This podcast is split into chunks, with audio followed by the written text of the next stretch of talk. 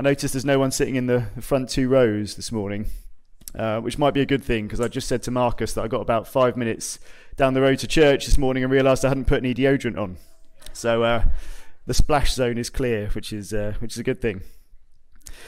We're going to be starting a new preaching series this morning, a three-part series um, that we're titling "Knowing Jesus as Saviour." And the inspiration for this series came from a conversation that we had in our in our life group actually a few weeks ago. Um, if you don't know what a life group is, we uh, we have a, a, selection of small groups here at the church that meet through the week in homes, and uh, some meet here in the building actually. And they're smaller environments where it's uh, easier to make friends and socialise and uh, and also go deeper into the into the Bible, into the Word of God. So if you're not currently part of a life group, I'd really encourage you to uh, to explore it. Peter Christian is not here, I don't think, this morning, but he heads up our life group ministry. But if you're not in a group and you're interested in getting involved in one, come talk to me afterwards, and I'll make sure I connect you with Peter. But we were we were having a conversation in our in our life group uh, a few weeks ago about apparently a phrase that I say a lot from the platform here, and apparently a lot of our other leaders say a lot as well, which is when we refer to Jesus as Lord and Saviour, or as Saviour and Lord. There was a big debate about which way around it should be in our life group. But apparently that's a phrase that we say quite a lot without even realizing it. And the reason that we do that is that Jesus is referred to as both things in the Bible. Um, and both things tell us important things about who Jesus is, about his character. Um, and, and what came out of this conversation in our life group was that most people naturally thought of Jesus in the everyday as Lord, as the, the ultimate authority in their lives, their holy king. Um, and that's great because Jesus absolutely is those things. But not as many people consciously thought of Jesus in their everyday lives as Saviour, which I thought was really interesting. Um, and so that actually stemmed a conversation as an SLT where we thought we'd spend a few weeks diving into the real significance of the fact that Jesus is not just Lord, but is also Saviour. Christmas probably feels like a long time ago for you. I know it does for me already, but there's a verse that gets read at every Christmas time in Luke 2, which says, Today in the city of David, there has been born to you a Saviour. So even at the very outset of Jesus' life, when he's born, and we're reading about that in the Bible, the, the, the phrase Saviour is used to describe who he is. It's a fundamental aspect of who Jesus is just as much as his lordship is. And so it's important that we understand like the character of Jesus through these two names, but also both names actually reinforce the theology on which our faith stands. So it's really important that we, we understand as Christians the context of Jesus as Saviour. And this morning, that the main phrase that I want to focus on is saved by grace. Next week, Dave's going to tackle the, the topic of what that grace has saved us from. And then in the final week, Carol's going to explore the context of what that grace has saved us for. But today, it's really all about getting an understanding of what it actually means that we are saved by grace through Jesus.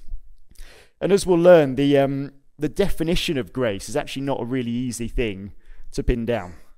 So today's going to be a little bit more teachy than preachy, but I hope that'll be okay with you all. And if not, then tough because you're here already. So we're just going to get on with it.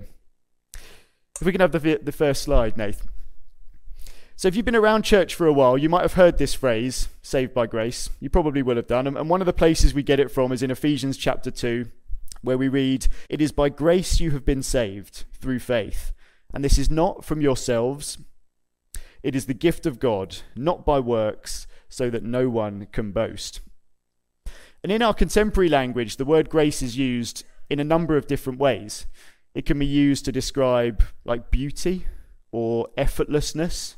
So we might describe the way someone dances as graceful, or the way they run, or the way they move as graceful. It can be used to describe someone who acts with dignity.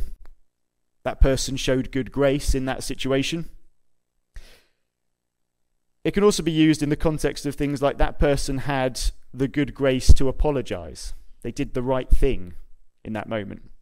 And all of those kind of hint towards something of what the biblical meaning for the word grace is, but none of them do it justice in, in isolation. And the first place in, in the Bible where we find the word grace is in Genesis 6, verse 8. Uh, and it's in the context of Noah, where we read that Noah found grace in the eyes of the Lord when he and his family were spared from the flood that God brought. And some translations actually use the word favor there in place of grace. So we know there's a connection between those two words. And the Hebrew word that's used there is the word hen, which derives from the word hanan, which means to have mercy, to, to show compassion. And then that same word is used later in Proverbs to mean something a little bit different, to mean precious, something of great value. And so, if we can have the next slide. So, from the last 30 seconds of what I've said alone, we can see why it's not an easy term to pin down in terms of a true definition, because all of those words correct, compassion, gift, mercy, precious, dignity, favor, and beautiful all have connotation to what the word grace means. So, we're going to look at a passage in the Bible to help us pull this into something a little bit more digestible. And we're going to we're going to read together from a, a passage in 1 Samuel 1 verses 9 to 20. And in this passage we find a woman named Hannah who I've chosen very intentionally to speak about for a minute this morning. Um, and that is because her name is derived from that same Hebrew word Hanan that's used for grace in, in Genesis and in other places in the Bible. And so we can be fairly sure that by understanding something of Hannah's story, we're going to understand a little bit more of what that term really means. And the backdrop here, before we get to the text, is that, um, that Hannah is one of two wives of a man called Elkanah. It was pretty common at this time for a man to have more than one wife, although the Bible never really shines a positive light on polygamy. It always, you know, generally is followed by uh, confusion, by tension, by complication, which is maybe not that surprising. And such is the case here. So Hannah and Elkanah's other wife, Penina, are referred to as rivals in the text. And it's clear to us that Hannah is the favourite wife because we're told that Elkanah loves Hannah, and there's no mention of love for Penina. So that probably tells us a little bit about their characters. Um, and it's highlighted by the fact that each year we're told they go uh, to worship at the tabernacle in Shiloh, and each year Elkanah gives Hannah twice the offering that he gives Penina. So she is the favourite wife, she is loved, and we might therefore assume she's in a good place. But actually, she's a woman in distress because she has been unable to bear children for her husband, whereas Penina, the other wife, has been able to bear children. And we're told that the latter torments the former because of this and uh, torments her to, the, to a place where she ends up regularly breaking down in tears, refusing to eat. She is a distressed woman. Because at this time, if a woman was infertile, then that was a curse that hung over her in society.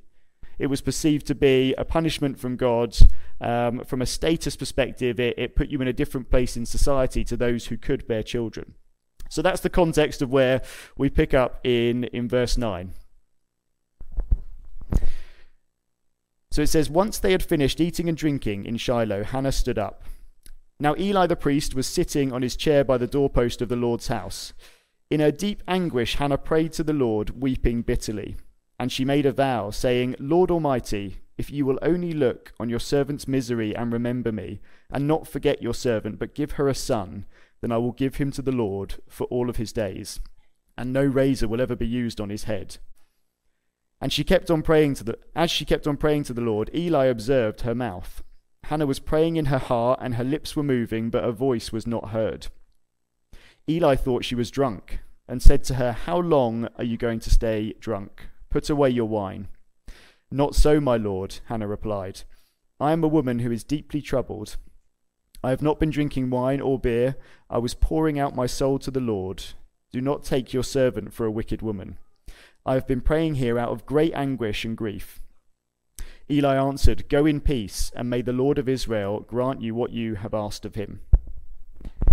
She said, May your servant find favor in your eyes. Then she went away and ate something, and her face was no longer downcast.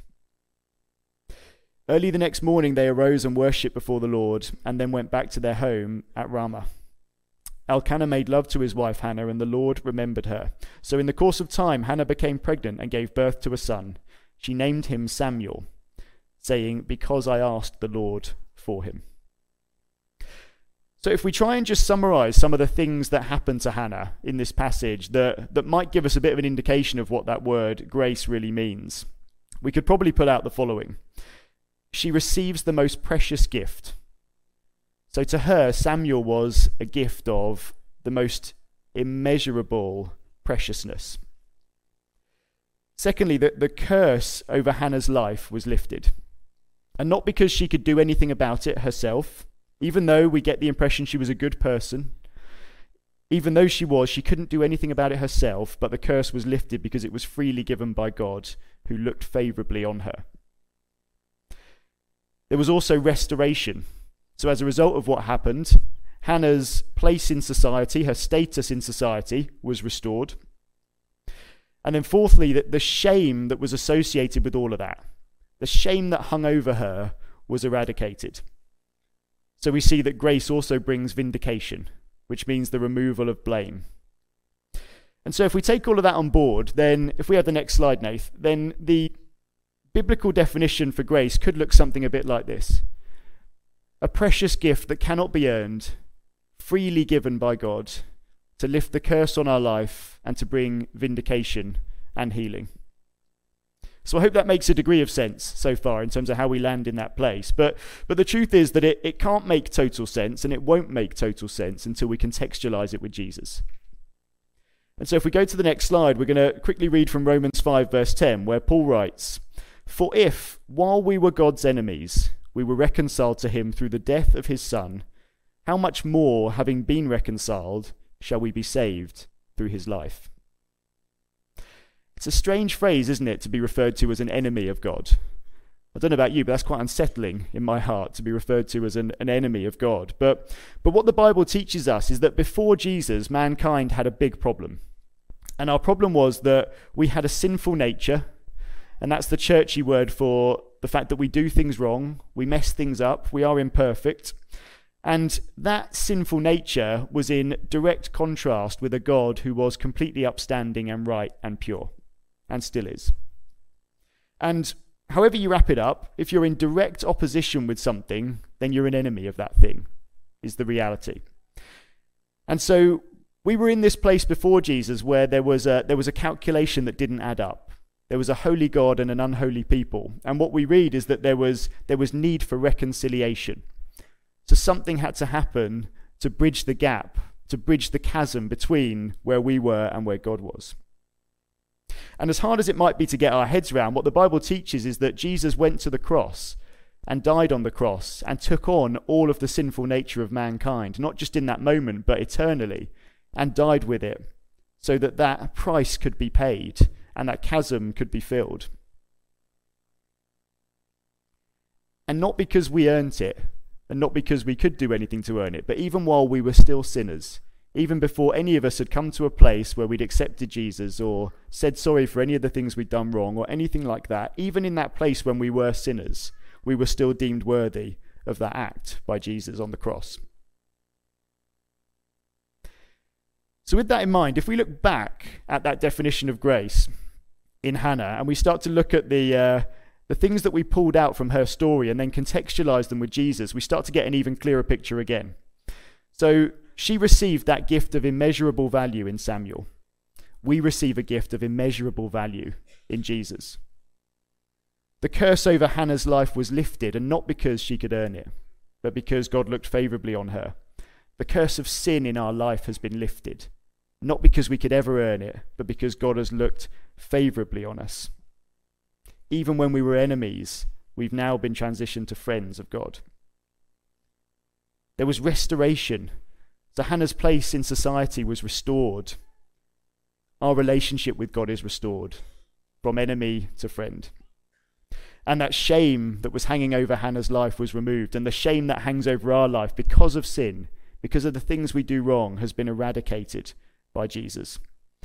And so, that definition that we pulled together earlier on, if we tweak it slightly now in the context of that, if we have the next slide, there's only a tiny difference, but it's a big one. And this is the real definition of grace it's that Jesus, He is the precious gift that could not be earned, that was freely given by God to lift the curse on our life and to bring vindication and healing. And that is what makes Him our Saviour. That is what grace looks like. And if we come back to that verse in Romans for a second, for if, while we were God's enemies, we were reconciled to him through the death of his Son, how much more, having been reconciled, shall we be saved through his life? We get reference to Jesus' death and his life here. And it's really important that we understand the context of this as well, because he didn't just die on the cross, but he rose again on the third day. And when it comes to understanding Jesus as Savior, what, what we learn from that verse is that you can't separate Savior from Lord. They're entwined together, they're both core parts of who He is. Because whilst we were saved by grace because of Jesus' death on the cross, our salvation couldn't have been completed unless He also rose again on the third day.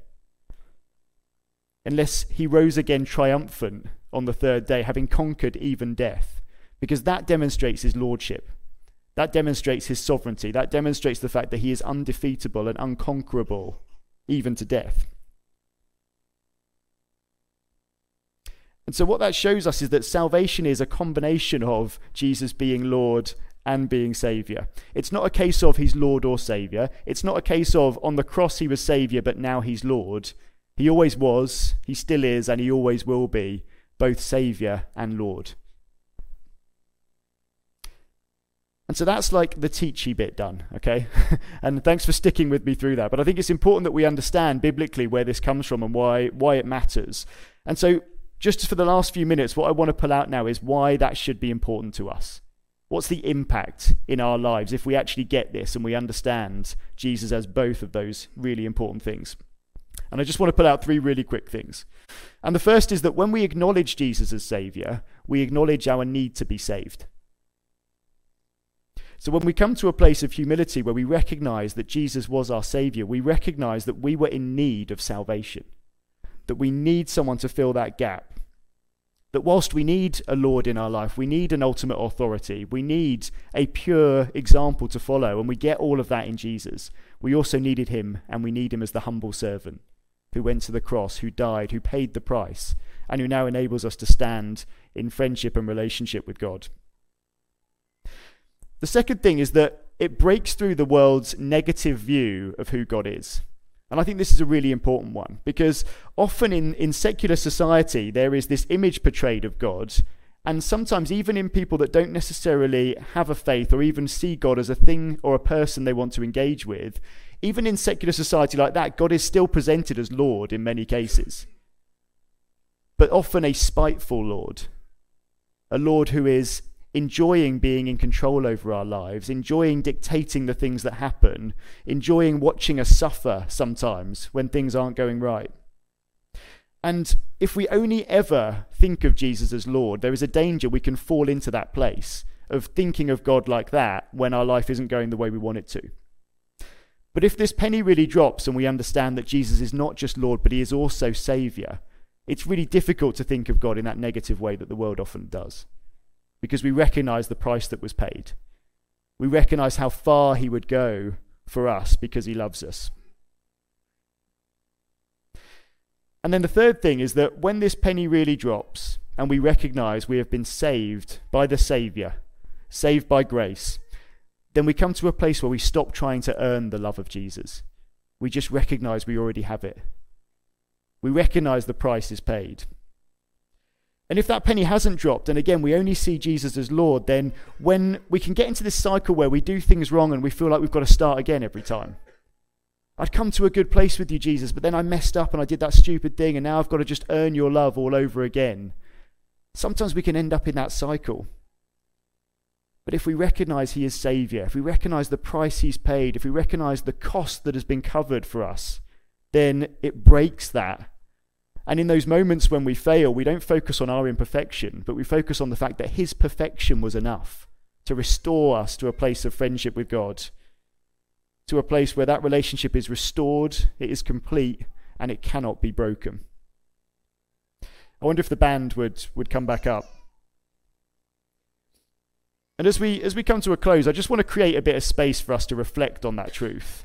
And you know, whether you are a brand new Christian or whether you've been a Christian for decades or even if you're in a place where you haven't yet made that decision to follow Jesus, then it's still really helpful for us to just create a bit of space this morning to reflect on what that means. That he's not just Lord, but he's also Savior. You know, you might be here, you might be listening online this morning, and the reason that you haven't yet made a commitment to follow Jesus might be linked to that world's view of who God is this spiteful Lord who enjoys controlling everything, who doesn't give us answers, just gives us stuff to deal with. and maybe as You've been listening this morning, you're just realizing that might not be the full truth. There might be more to who He is. Maybe you know that you're that Christian who's in that constant cycle of feeling like you've got to re earn the love of God. Constantly feeling like you're not good enough, constantly feeling like you're unworthy to come before Him. And maybe what's resonating this morning is that that price has been paid. You don't have to keep doing it. It's, it's as exhausting as it is unnecessary biblically to keep going through that cycle. The price has been paid for you. You are enough because of Jesus, not because of what you've done or what you could ever do. And you can rest in that this morning. Or maybe you're just in a place in your life where you're so painfully aware of how much you need a Savior right now. Maybe life's just getting too much. Maybe you're overwhelmed. Maybe you don't know where to turn. You don't have the answers and you're just so painfully aware right now you need a Savior. There's one here this morning who is available and wants relationship with you. And so, as the band sing, there's just a bit of space here where you can reflect on that if that's what you want to do. If you want to spend a bit of time in quiet, in conversation with God, just reflecting on the truth of who He is, you can do that. You might benefit from some prayer this morning if you're in one of those places. You might just be in a situation where it'd be good for someone to come alongside you and just speak some wisdom. And we have a prayer team that will be available down the front here. It's always really beneficial to talk to someone who is wise, who's been a Christian for a long time, who hears from God and can speak wisdom into your life. And maybe that's what you need. But wherever you are and however you want to respond, I just want to remind you one more time of that definition of grace a precious gift that cannot be earned freely given by God to lift the curse on our life and to bring vindication and healing. And that is available for you today through Jesus. Our all powerful Lord, but also our all powerful Saviour, who is both things.